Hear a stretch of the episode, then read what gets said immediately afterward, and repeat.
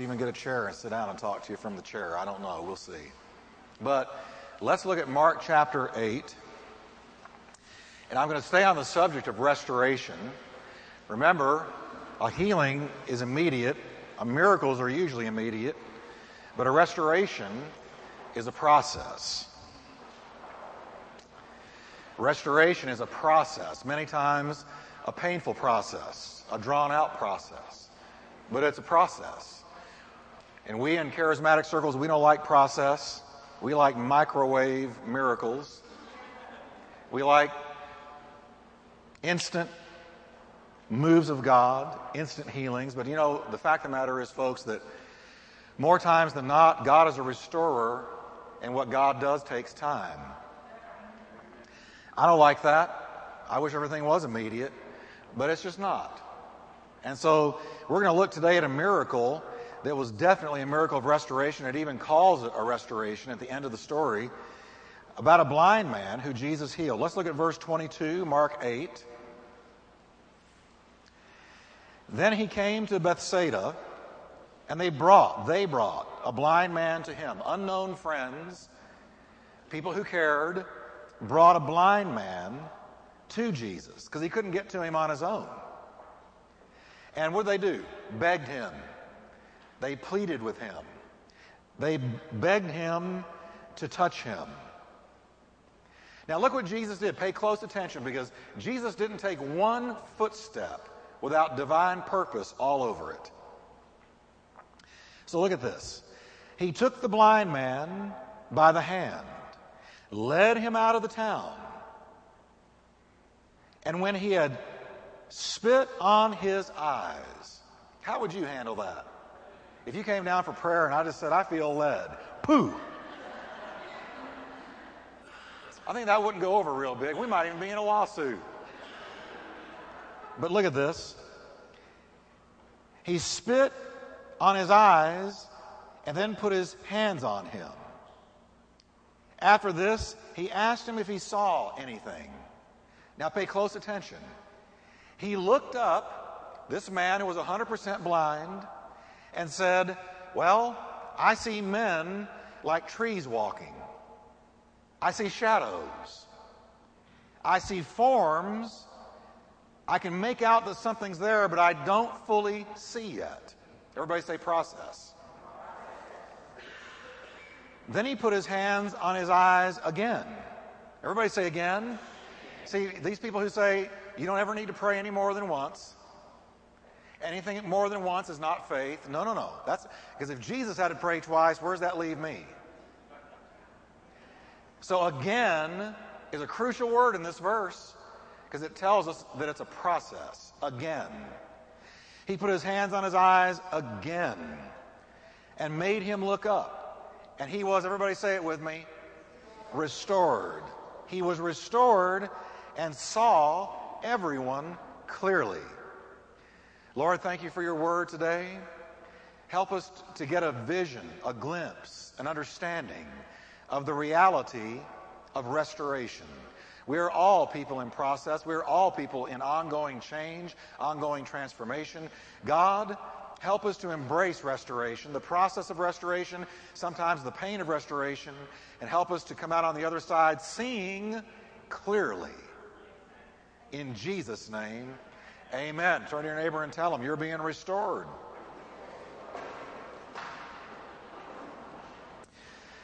This is a powerful story. I love this story. Next week, I'm going to preach on Elisha again when everybody's back, as I've said, and I'm going to preach on glory from ditches. Glory from ditches. So don't miss it. It's a great story. You've probably never heard it preached. I've never heard it preached on. And, but I'm just getting everything I can out of Elisha and Elijah. And there is a story on glory from ditches. So if you're in a ditch, be here next Sunday. If you're not, be here anyway, because one day you will be, and you're going to need to see the glory in it. All right. Jesus came to Bethsaida. Jesus couldn't go anywhere without people bringing the needy to him. Now, in this first verse, I see something. I see a picture of how all restoration begins. It begins by somebody praying. Now, notice, we don't know their names, we don't know who they were, but this blind man had some friends. Now, it might have been neighbors, might have been just acquaintances, but notice, church, somebody's heart went out to this man. Somebody's heart cared for this man. And we live in a very calloused age. We live in a very heart numbed age, heart numbed era. And you know, all miracles, in my opinion, generally begin with somebody praying because they cared. You know, God has never led me anywhere into anything that He didn't first touch my heart. God is a God of the heart. You know, I believe God's looking for more than He's looking for minds, even though He is looking for minds. He's looking for hearts. Hearts that He can touch with what He cares about. Many of the miracles that Jesus performed, you'll find if you read your Bible closely, it'll say this preceding the miracle, He was moved with compassion. The heart of Jesus was touched for the pains and the hurts of people. And I believe as you walk with God, what God will do is He will, he will deal with you over the months and over the years, and He will deal with your heart, and He will take you through good breakings, breakings where the outer core, that old uh, tough flesh and worldly thinking will be broken, broken off of us. And one thing that he does is he learns, he gets us to the place where we learn to allow our hearts to be broken over somebody other than just us. This miracle began with somebody caring. When was the last time you experienced the feeling of your heart going out to somebody who was really hurting? I mean, you hurt. You wept with them. It says, Weep with those that weep, rejoice with those that rejoice. H- how long since you wept with somebody weeping? I got to tell you, this week when I looked on the news and I saw over 150 children murdered now, I'm going to go ahead and say it, folks, because the, the news won't tell us the truth. They candy coat everything because they're so terrified. Can I just be real blunt? They are so terrified, they'll say something that'll help President Bush get reelected that they got to candy coat the truth about something like what's happening in Russia. Folks, those were not Chechnyan rebels, those were Islamic terrorists. And see, we don't want to say that because, oh no, if we call them Islamic terrorists, financed, we now know, by Al Qaeda, if we say that, then oh no, more Americans might vote for the man who said he protect us from them and has protected us from them. But you know, hey, God is in control of the election. I'm not sweating over the election. I'm not worried about it, but I do think we ought to tell the truth.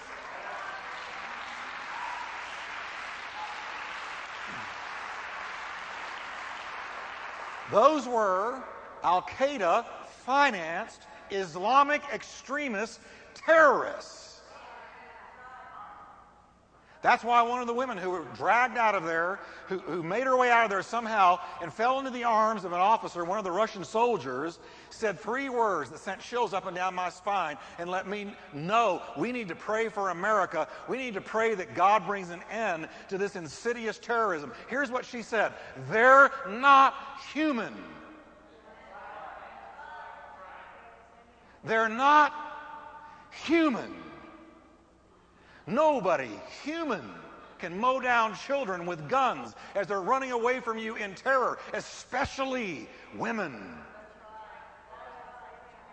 What you're dealing with there, I'm going to go ahead and say it, is demonic possession of the first order because demons take away your humanity, take away your heart, take away who you are as a human being, and make you like a cold robot. And Satan came only to kill, steal, and destroy. And that's what you see going on. Anytime you see that, you can know that behind that scenario, there is a spiritual force called the devil. Now, having said that, my heart broke when I watched those parents who were told that their children would never come home again. I wept as I watched those news stories. You know, the more you walk in sin, the harder your heart is. The more you walk with God, the softer it becomes.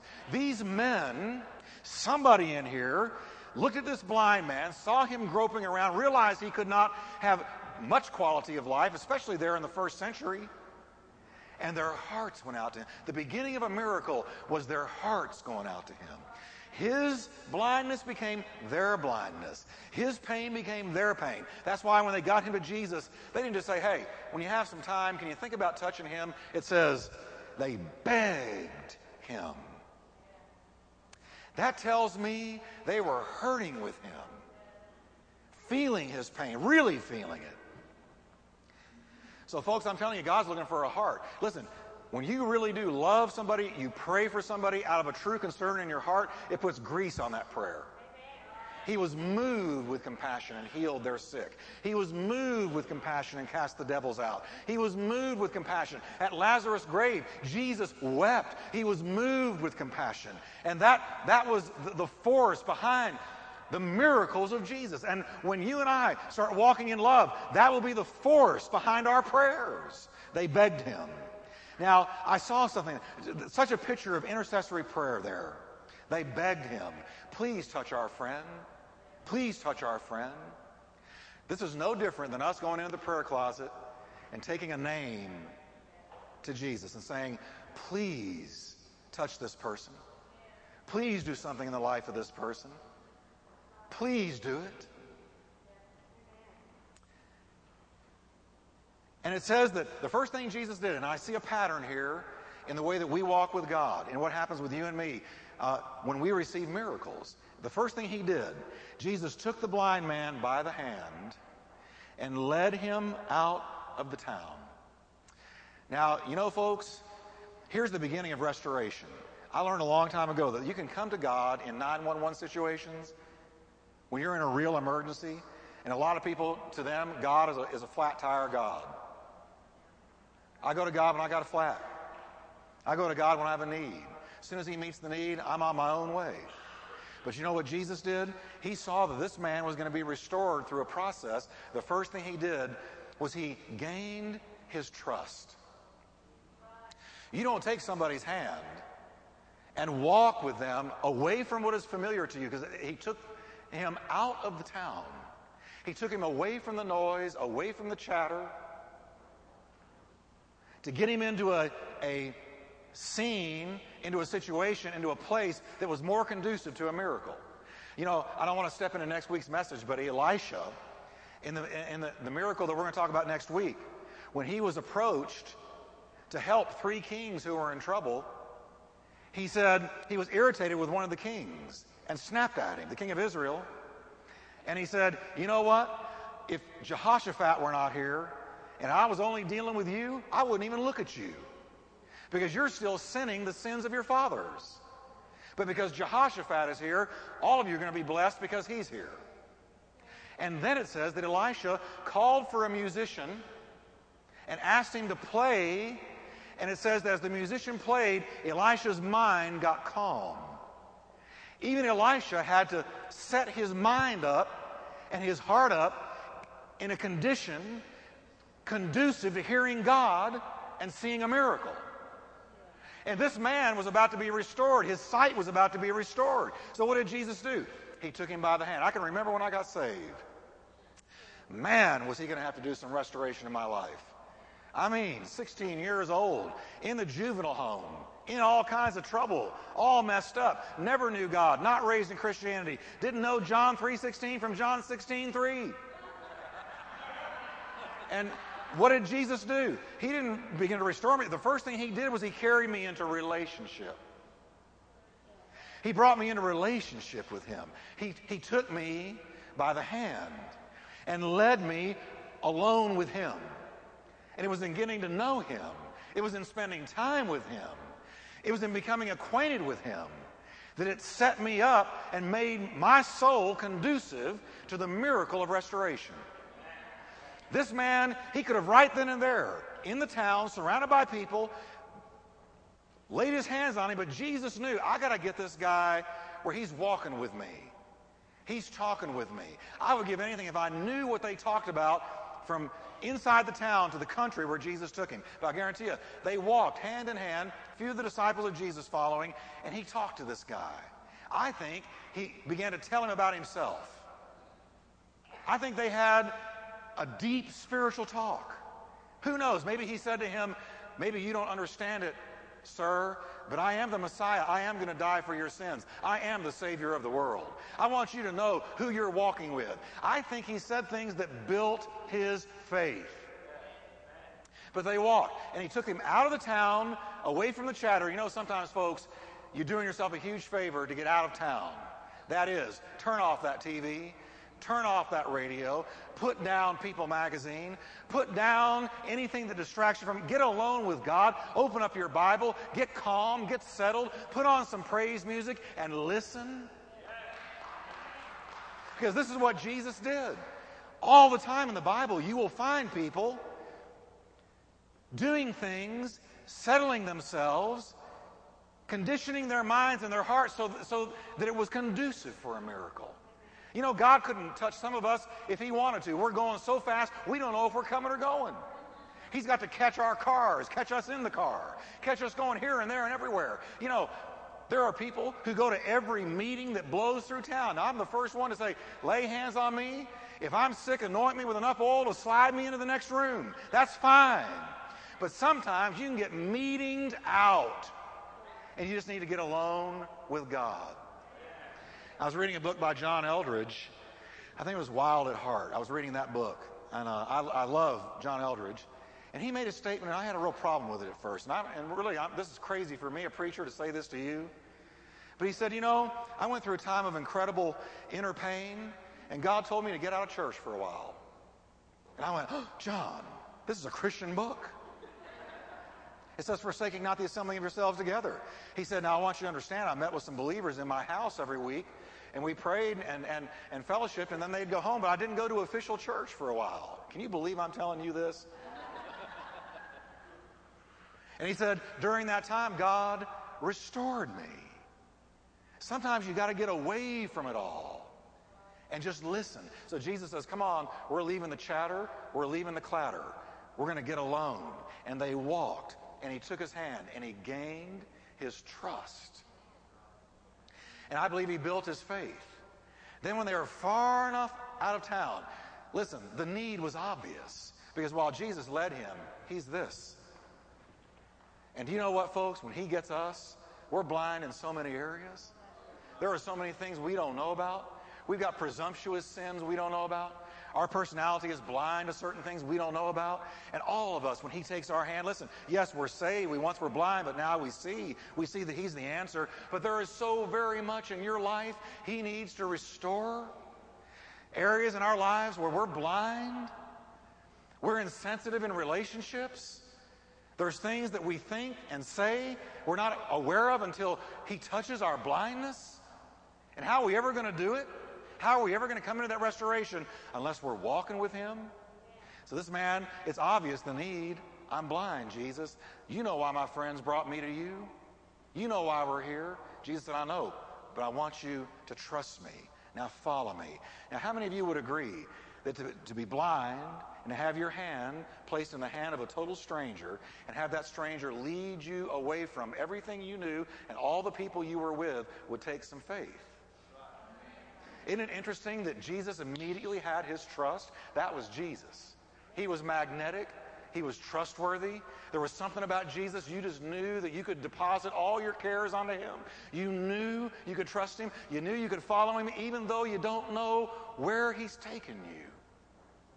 Sometimes faith, folks, is when you walk out not knowing where you're going to walk in. Abraham left Ur of the Chaldees he didn't know where God was taking him. He walked out not knowing exactly where he was going to walk in. But God said, that's faith.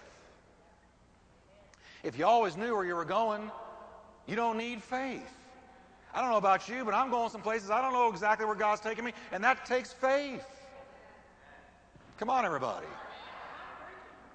So they get there. Now, here goes Jesus. Jesus. Man, you never knew what he was going to do. Because here he's got this man totally blind. Now he takes him, he wheels him around. Ready? Here's the blind man. And Jesus spit in his eyes. Now, I read that. I got to tell you, I got a problem with the spit issue. I said, Lord, there's a lot of things you could have done that wouldn't have been quite as shocking because he was blind. He didn't know that it was coming. Can I just be a little animated here? He's sitting there, he's blind. All of a sudden, boom. And now, please, please, let your sanctified imagination go with me for a minute. Put yourself in the mind of a normal human. I just been walking you for, with you for a little while, and you're spitting on me. I said, Lord, why did you spit? Why couldn't you have just touched him and told him it was coming? I'm fixing to touch you and I'm going to heal you. But no, all of a sudden, pooh. Why did you do that, Lord? Here's what hit me. Do you remember last week when we looked at Naaman? And how Elisha said, Go dip in the Jordan seven times, and how the command of God offended him? And he got angry. And he said, What do you mean, go dip in the Jordan? He said, What are you talking about? I came here to get healed. What do you mean, go dip in the Jordan seven times like some fool? What do you mean? Why go dip in the Jordan seven times? Remember, I told you that often the Word of God will bring an offense? That to get healed, that often the road of obedience, when God tells you to do a certain thing, at first there is something within us that is offended at the Word of God. And you've got to get past that offense and trust God because Naaman had to get past it. What do you mean? I'm the captain of the Syrian army.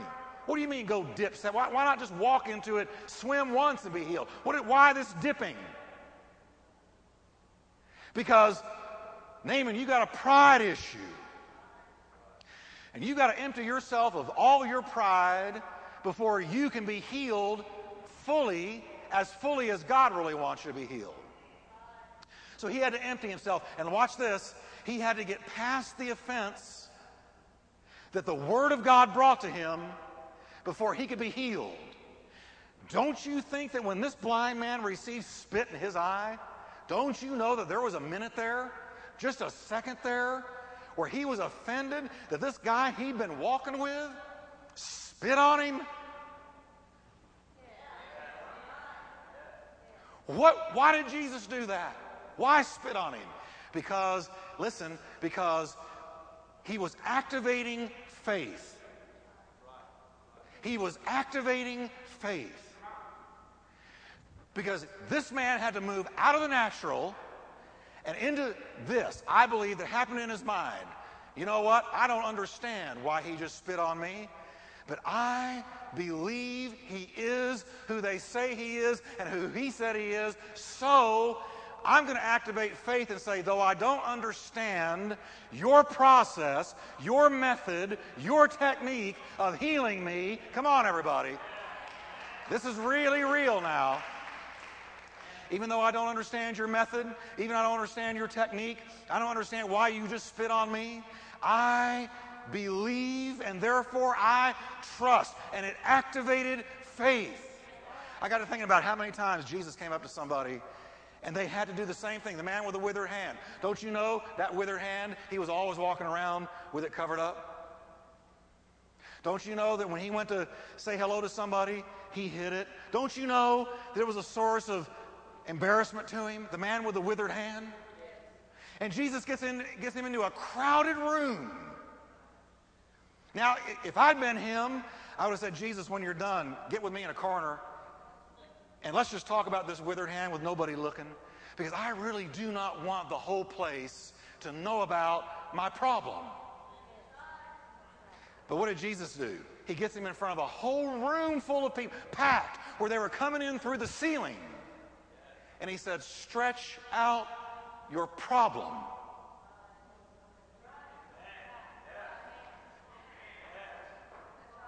Now, I don't know about you, but if I'm the man with the withered hand, I'm saying, shh, shh. No, no.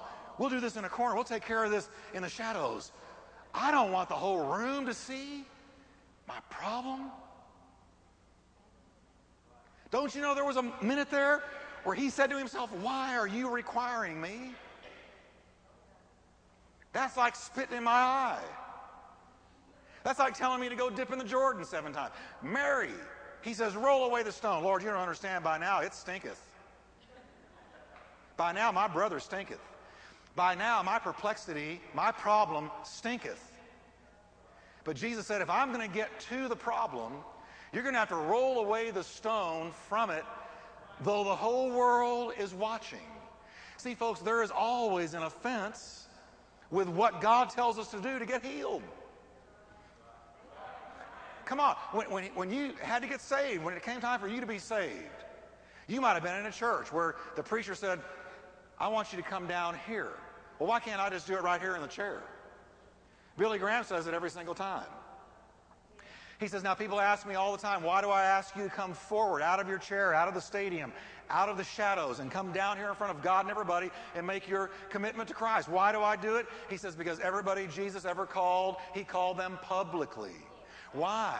Because there is a point there, folks, in most anything that the Lord tells us to do, that, it, that in obedience there is an offense with the word of the Lord. And you got to humble yourself and get past it. So here he is. All right, I'm about to see. Boom! And he gets spit on in the eyes. There was a moment of decision there. Do I stand here and take this? Do I walk away or do I believe him? Lord is saying to some of you, if you want to be healed, you're going to have to go to somebody and say, Would you forgive me? Would you forgive me?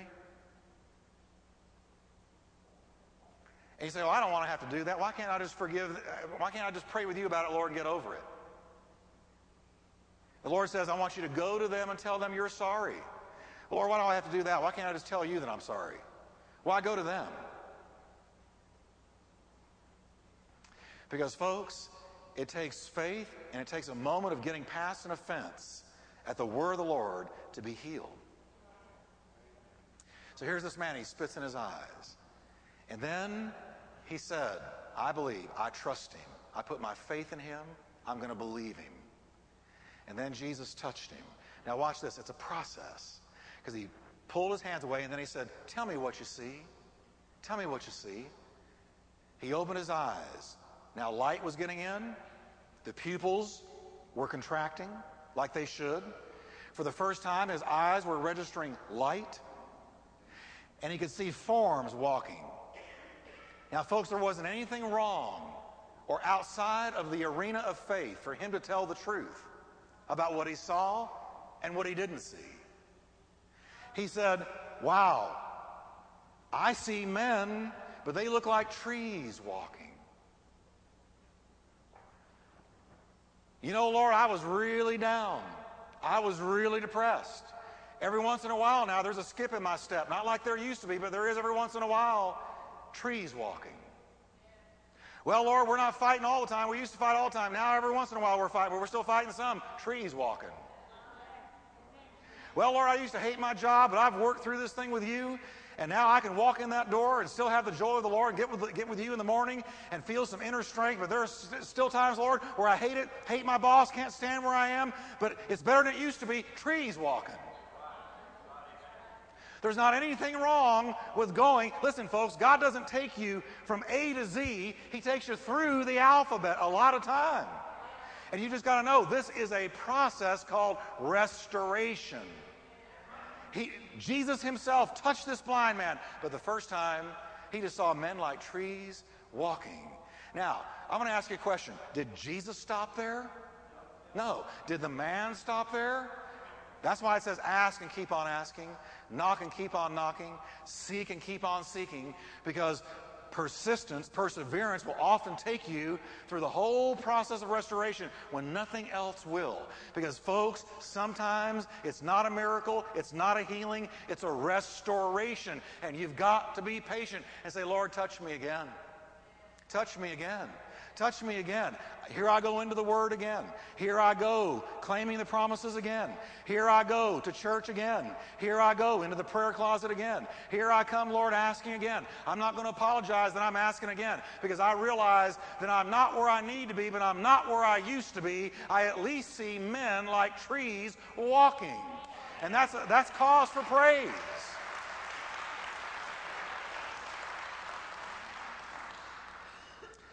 So I love the fact that it says Jesus touched him again. I was thinking of the prophet Elisha. We've been looking at him for weeks now. Remember when that little boy was dead, lying on, on Elisha's own bed? First, he sent his staff to be laid on his face. and his servant laid the staff on his face, but the boy didn't move. Then Elisha came on the scene himself, walked into the room, stretched himself out across that boy's body nose to nose, eyes to eyes, body to body. And it says his body warmed, but he did not come back to life. Did God stop there? Did the mother stop there? Did they stop believing there? No. Elisha went downstairs, walked around, prayed himself up again, went back up there, stretched himself out on the boy. The Bible says again. And when he stretched himself out him again, he breathed life into him. And finally, the boy was resurrected to life and given back to his mother. But how did it happen? Was it an instant miracle, instant healing? No. It was a process of restoration where there had to be an again and an again and an again. Folks, I'm telling you, some of you, you're up against an again. And you need to pray again, believe again, lay hold of the promises again.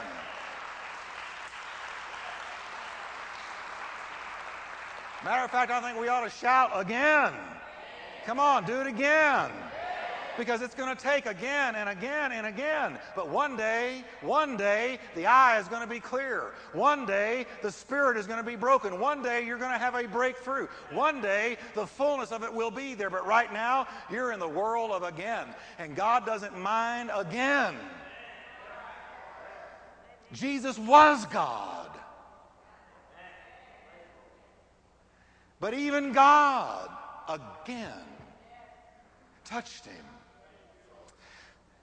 Not only did that man have to believe initially and trust him that even though the method seemed weird, if Jesus did it, I'm going to put my faith in him. But then the man had to stay, stay there and stand there for again and again and again and again. But you know, there comes a time, if you keep on praying, that whatever demon it is you're up against, he finally says, You know what? I'm sick of again. I'm sick of them holding on again. I'm sick of them praying again. I can't bind them anymore. They keep on coming. They keep on praying. They keep on asking. They're not going to give up. So I quit. He is afraid of a church that believes in again. Well, Pastor, how many again is it going to take? I've had about a thousand of them. Well, try a thousand and one. Now, let me say this one thing. You're not going to find a cactus in the middle of the ocean. Sometimes you're againning over something you need to say, you know what? I miss God. Because this isn't going to, you know, sometimes you got to go to Him and say, Lord, what's the wisdom of God here? Because I've again and again and again and again, and there's no change at all. You might hear God saying, you know what? That's not something I really told you to go for.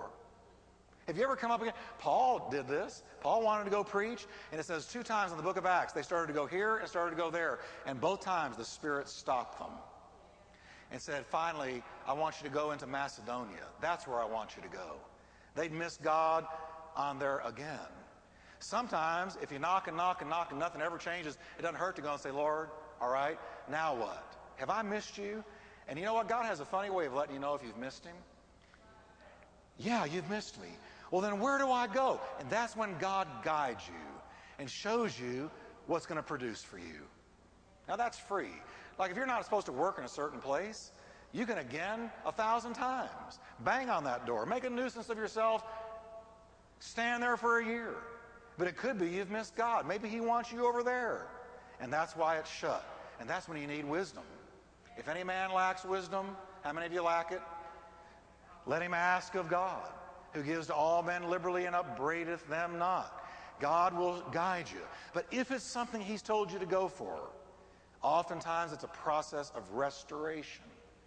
And Elisha the prophet fully understood this. And Jesus understood it. Now, let me ask you a question today. What is God asking you to believe for? Are you having to say again and again and again? In my life, uh, I had a real tendency towards canker sores. My dad had them. I got them. My kids got them. You know those little sores that get in your mouth? You don't know why. But nothing hurts more per square mil- millimeter than a canker sore. I used to get them where I'd stand up to preach, and I'd go, it was like that because my tongue had one. And I said, God, what do I do about this? I can't preach. This is hindering my life. And I would try this. And then again, I had to try that. and then again I had to try that. And there was a lot of agains. And one day God just spoke to me. Now, you want me to tell you what He told me? How many? Anybody in here get canker sores? All right, I'm fixing to turn you on to the cure. You ready? Baking soda toothpaste because it's acid and it, you're having acid and it's burning your tongue and your inner jaw and it, it bursts those sores. If you do baking soda toothpaste, for me, it totally, totally negated it. And I haven't had one in years. But it took again and again and again. And finally, God's word came to me, and man, all the agains were worth it. Now, isn't that a practical illustration? Tell you guys everything.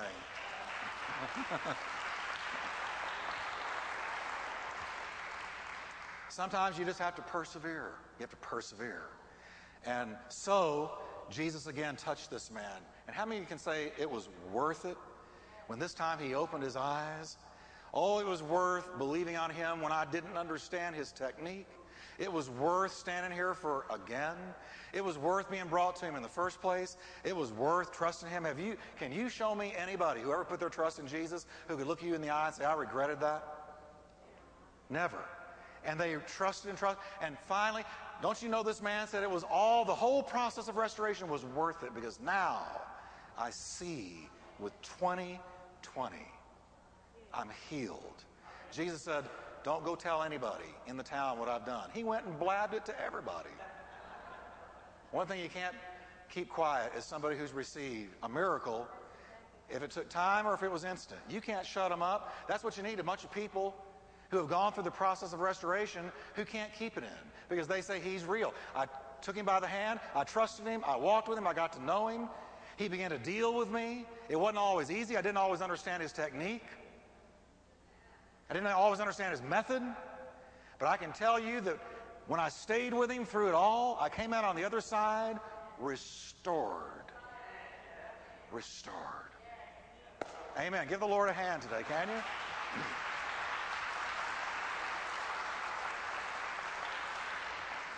Amen. Well, let's stand together and we're just going to stretch for a minute. I'm going to have a brief talk with you and then we're going to go. Amen. Let's just thank the Lord for the process of restoration. Thank you, Jesus, for restoration. Thank you, Lord, that it's a process. We've got to believe God. We've got to walk with you and trust you throughout the whole process. We thank you, Lord. How many of you can say with your heads bowed, Pastor, I'm believing God for a restoration, but honestly, I see men like trees walking. It's not complete, but at least I see men like trees walking. Let me see your hands, can I? Many of you. I'd say half of you. All right, I'm going to speak a word to you. You stay with him. Don't walk away. Don't be offended at his techniques. Don't be offended at anything he tells you to do. Because if you'll stay with him, though you see men like trees walking now, the day will come when you see them clearly and God will make his way clear, and God will see it through to the end. And that's the word of the Lord to you. Amen? All right. Praise God. Give him a hand.